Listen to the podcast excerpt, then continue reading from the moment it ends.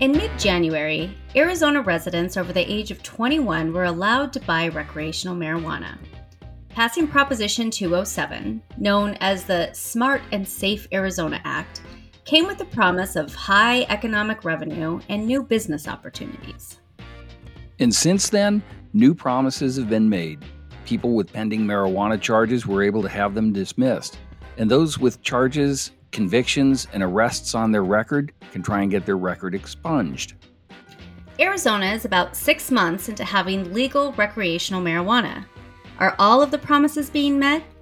Welcome to The Gaggle, a politics podcast by the Arizona Republic and azcentral.com. I'm your host, Yvonne Wingett Sanchez, with Ron Hansen. To help us understand where things stand so far, The Gaggle is joined by Arizona Republic business reporter Ryan Randazzo. Ryan covers everything from solar energy to sports betting for the Republic and has joined us before, but he's been covering marijuana news since 2018. Ryan, welcome to the show. Thank you. When Proposition 207 was on the ballot, it was projected to bring in about $166 million each year, with a lot of that money going to health services, community colleges, and our highway system. So here we are, midway through the year. Does it seem as though the program is operating well and that these items are being funded? Well, those estimates um, were once the the program really got rolling. Um, so after you know a year or more of operations, that was the estimate. So far, recreational marijuana has brought in about $35 million in new taxes, uh, according to official state figures.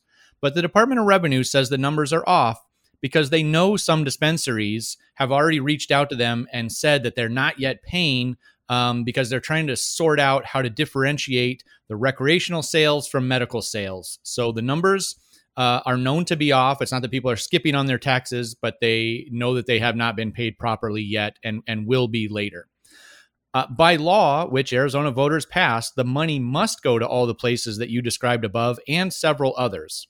First, the state uh, health and revenue departments get to take from the funds whatever it's costing them to actually administer having legal marijuana in the state. The rest of the money goes to community colleges, police and fire, and community health programs. The folks who wrote Smart and Safe said that while the measure would raise new tax revenue, that would not be enough to make a material difference in the massive K 12 school budget in the state. So they directed much of the new money to the community college system, which they said would see a real benefit from the amount of money that is in play. And as stated, that money is now flowing into the state and, and will be distributed to those sources. Okay, so let's set aside the finances for just a moment. Uh, help us understand the ground rules on this. Um, like alcohol, someone has to be over the age of 21 to buy recreational marijuana and it's only legal up to about an ounce. Is that correct? And and how are the enforcement actions going on all this? Well, that's right, and and just like booze, uh, people have now got to show a legal ID to verify their age to purchase marijuana in a dispensary. the The one ounce limit is kind of interesting in Arizona Basically, that is all that a dispensary will sell a customer, but there's nothing stopping someone from buying one ounce at one place and going to another dispensary the next day and buying another ounce and being in possession of more than an ounce of marijuana. In that instance, it is the individual, not the dispensaries, that is in violation of the law. And just like prior to Smart and Safe, someone caught with an illegal amount is subject to, to criminal prosecution. But now, if they are uh, in possession of less than two and a half ounces, it's considered a petty offense. So, really, the whole law enforcement approach has changed here. Do the recreational dispensaries, they're not tracking your name, they're not taking your name when you purchase anything? So, the dispensaries are treating that differently. You're correct. When you purchase medically, you have what's called an allotment, and you can buy that two and a half ounces, um, and there's a separate um, limit on concentrated products that you can purchase every two weeks. And so the state does track your allotment to see if a person has purchased that amount and they cannot purchase any more. So medical customers go into a dispensary, they check that person's allotment to see if they're allowed to purchase that day um, or if they've purchased too much in, in the last 14 days. That doesn't happen with recreational. But what I am seeing at dispensaries around the state is that they are signing people up. Um, so they are they're signing them up for marketing programs the same way that if you go to your grocery store, they they want they want to know who you are. Uh, they want your email address. Eh, they want as much information as you're willing to give them, so that they can email you or text you about promotions, and they can track the sales to you, and they can do research on like, well, people that live in neighborhoods with uh, average income of X tend to buy more products that fall into the vape category versus uh, low income neighborhoods tend to lean towards this type of product. So they are asking folks to to give away all kinds of information when they go into dispensaries, but that's not required. They just need to check age. But people are volunteering this information and and basically helping the dispensaries do their job um, the same way your grocery store knows what day of the week is you know offers the best sales if they put a, a discount on milk.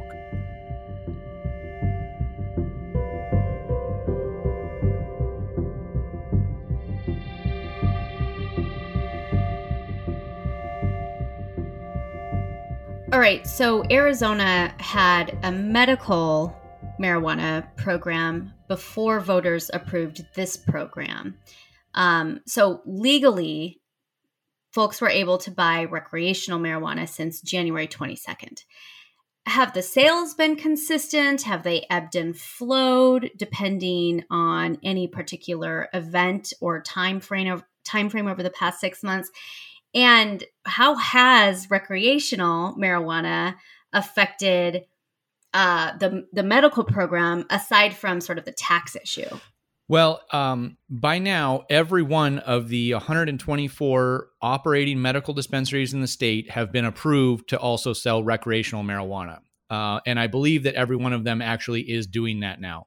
At first, in January, it was really just the most aggressive medical dispensaries that um, kicked off recreational sales, and and recreational sales were not available uh, across the state. Um, uh, the data that we have is kind of inconsistent um, we get poundage reports for medical marijuana, and we don't get that for recreational. But uh, experts expected that recreational sales would roughly double the amount of marijuana sold in the state, and that it would take some bite out of medical sales. To get a medical card, people first have to pay a doctor for that recommendation, and that can be $100, $150. And then they have to pay a fee to the state. So, all in, it costs $200, $300 for a medical card that uh, lasts for two years, um, and it's just much easier to skip that and and buy uh, recreationally, um, which only requires a, an ID. So the medical sales are again are reported by weight each month in the state, and they have indeed declined. Uh, in May, there was just about six and a half tons of medical marijuana sold in the state, and that sounds like a lot, but it's down substantially from May a year ago uh, when about nine tons were sold. So do you do we attribute that big spike to anything to the pandemic back when kind of the earliest days when when things were sort of going on and we were starting to see real long lines at some of these facilities or well the pandemic else? obviously did have some impact on on marijuana sales just like it impacted every aspect of life but it it did um, did not slow down sales. Um, people bought more medical marijuana, but medical marijuana sales had been growing month over month for years in Arizona as more people got uh, cards and realized that that was you know getting the card was a way to avoid prosecution, to avoid problems with employers in many cases. Um, so seeing any kind of decline uh, year over year is very out of the ordinary. So we have to attribute the decline in medical marijuana sales that we're seeing now to more people buying recreationally. To me, that's very strange because if you have a medical card, uh, you save 16% uh, on the excise tax by purchasing medical versus recreational. Same product, 16% cheaper. Um, and then the only other real difference between the medical and recreational sales is that edible gummies or candies or or foods have to be limited to 10 milligrams each of THC. And if there's more than one serving in a package, it has to be delineated so that people can see what a 10 milligram serving is. And then medical customers can buy up to two and a half ounces of product at a time versus the one ounce for recreational. Ryan, uh, let's talk about the places to buy marijuana. Has the state seen an expansion in dispensaries, and and what are the social equity retail licenses? Well, uh, there uh, there are a limited number of licenses out there. Uh, there was only 130 uh, uh, dispensary licenses before the new law, and not all of them were being used. But since recreational sales have kicked off, some of those unused licenses have resulted in in shops opening. So as of today, there are 124 shops in the state of Arizona. The new law also allowed for 13 additional shops in rural counties that had uh, fewer than two dispensaries. So those 13 licenses have been issued, but I don't believe any of those are up and running yet. Um, so you will see new dispensaries in, in rural places. And then that brings us to the quote, the final 26 licenses that the state is going to issue for, for the time being. And these are the social equity licenses that the Smart and Safe Act designated to help communities that have been harmed by the enforcement of previous marijuana laws. So the state has issued rules for those licenses who will be able to apply. And basically, the applicants cannot be wealthy and they have to either have a minor arrest for marijuana or a close relative who has uh, such an arrest on their record. Most observers expect some sort of litigation from community groups to try and bend these rules more to their liking uh, before these licenses are given out at the end of the year.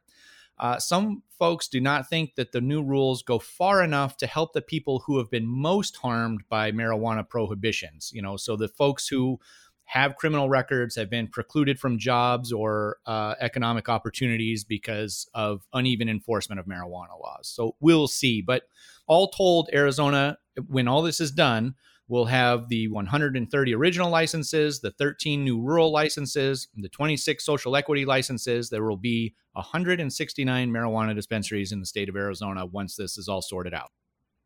One of the big promises uh, made to voters was that this would allow for people to have their records expunged as it related to um, marijuana related charges. Where where sort of are we on that on that front? Do we have a sense as to how many people this could affect?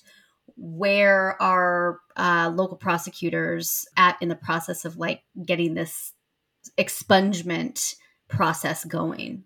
Well, uh, the courts have issued the paperwork, which you can download online for free, that people will need to fill out uh, and file with the courts to get minor arrests and convictions off their record. There are hundreds of thousands of people who have those things on their record that can file that paperwork July 12th. It is free to file the forms. People who are somewhat familiar with the legal system, perhaps from their own entanglements with it, can probably file the documents by themselves. There have been a few community events to help people fill out these legal documents, and I expect several more where people can get some free advice on, on how to fill them out successfully. Folks that have multiple cases and charges, especially those that have additional crimes beyond marijuana, may need a lawyer to help them get this done. But uh, for the mom or dad out there with a single ding on their record that's holding them back from getting a better job, they should be able to get that off their record and and move on with life uh, again, starting in in mid July. It's it's almost automatic if they fill out that paperwork correctly that those records uh, will be expunged. All right, Ryan. Uh, last questions here. What can we expect in the next six months uh, of this year as we are still in sort of the early days of this? What will happen with regard to sales or the availability uh, across the state?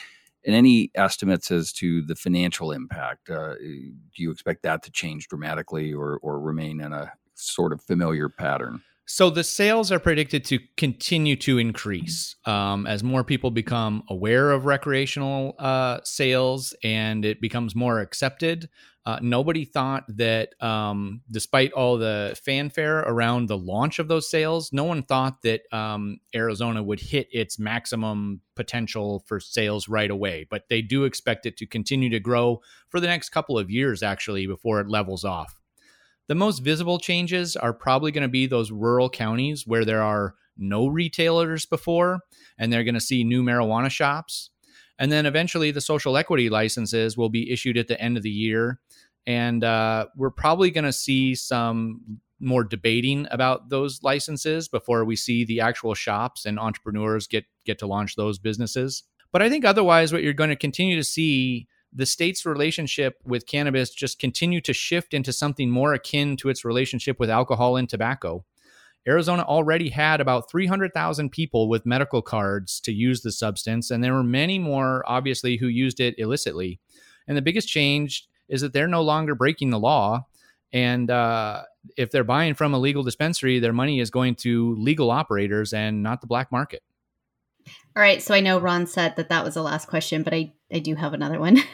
do you anticipate Congress anytime soon to change the status of marijuana to make it federally sort of legal?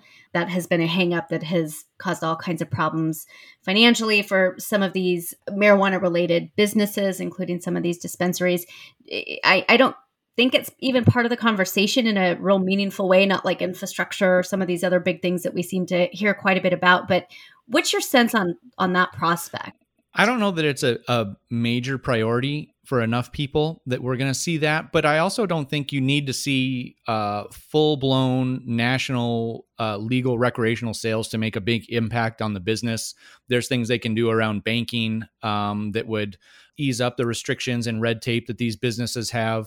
Um, they could uh, relax some prohibitions on transporting things across states, uh, state lines that would sort of free up these businesses now which operate across state lines from having to operate in silos in each different state. So yes, I think the the direction definitely is going towards that national legalization. I'm not a gambler. I'm not going to bet when we're going to see that. Um, but that doesn't have to occur to see major changes that are going to continue to uh, uh, benefit this industry. All right, Ryan, thank you so much for joining the Gaggle. Where can people find you on Twitter if they want to follow your work? I am at Utility Reporter. That's it for today, Gaggle listeners. While we still have you, please don't forget to rate and review our show and share it with a friend. If you want to reach out to me, I'm at Yvonne Wingett. And I'm at Ronald J. Hansen, and that's H A N S E N. Today's episode was edited and produced by Amanda Luberto. Thanks so much for listening to The Gaggle, a podcast from the Arizona Republic and azcentral.com. Also, be sure to check out Valley 101, an Arizona Republic and AZ Central podcast that answers all your questions about the Valley. From silly to serious, you ask the questions and we find the answers.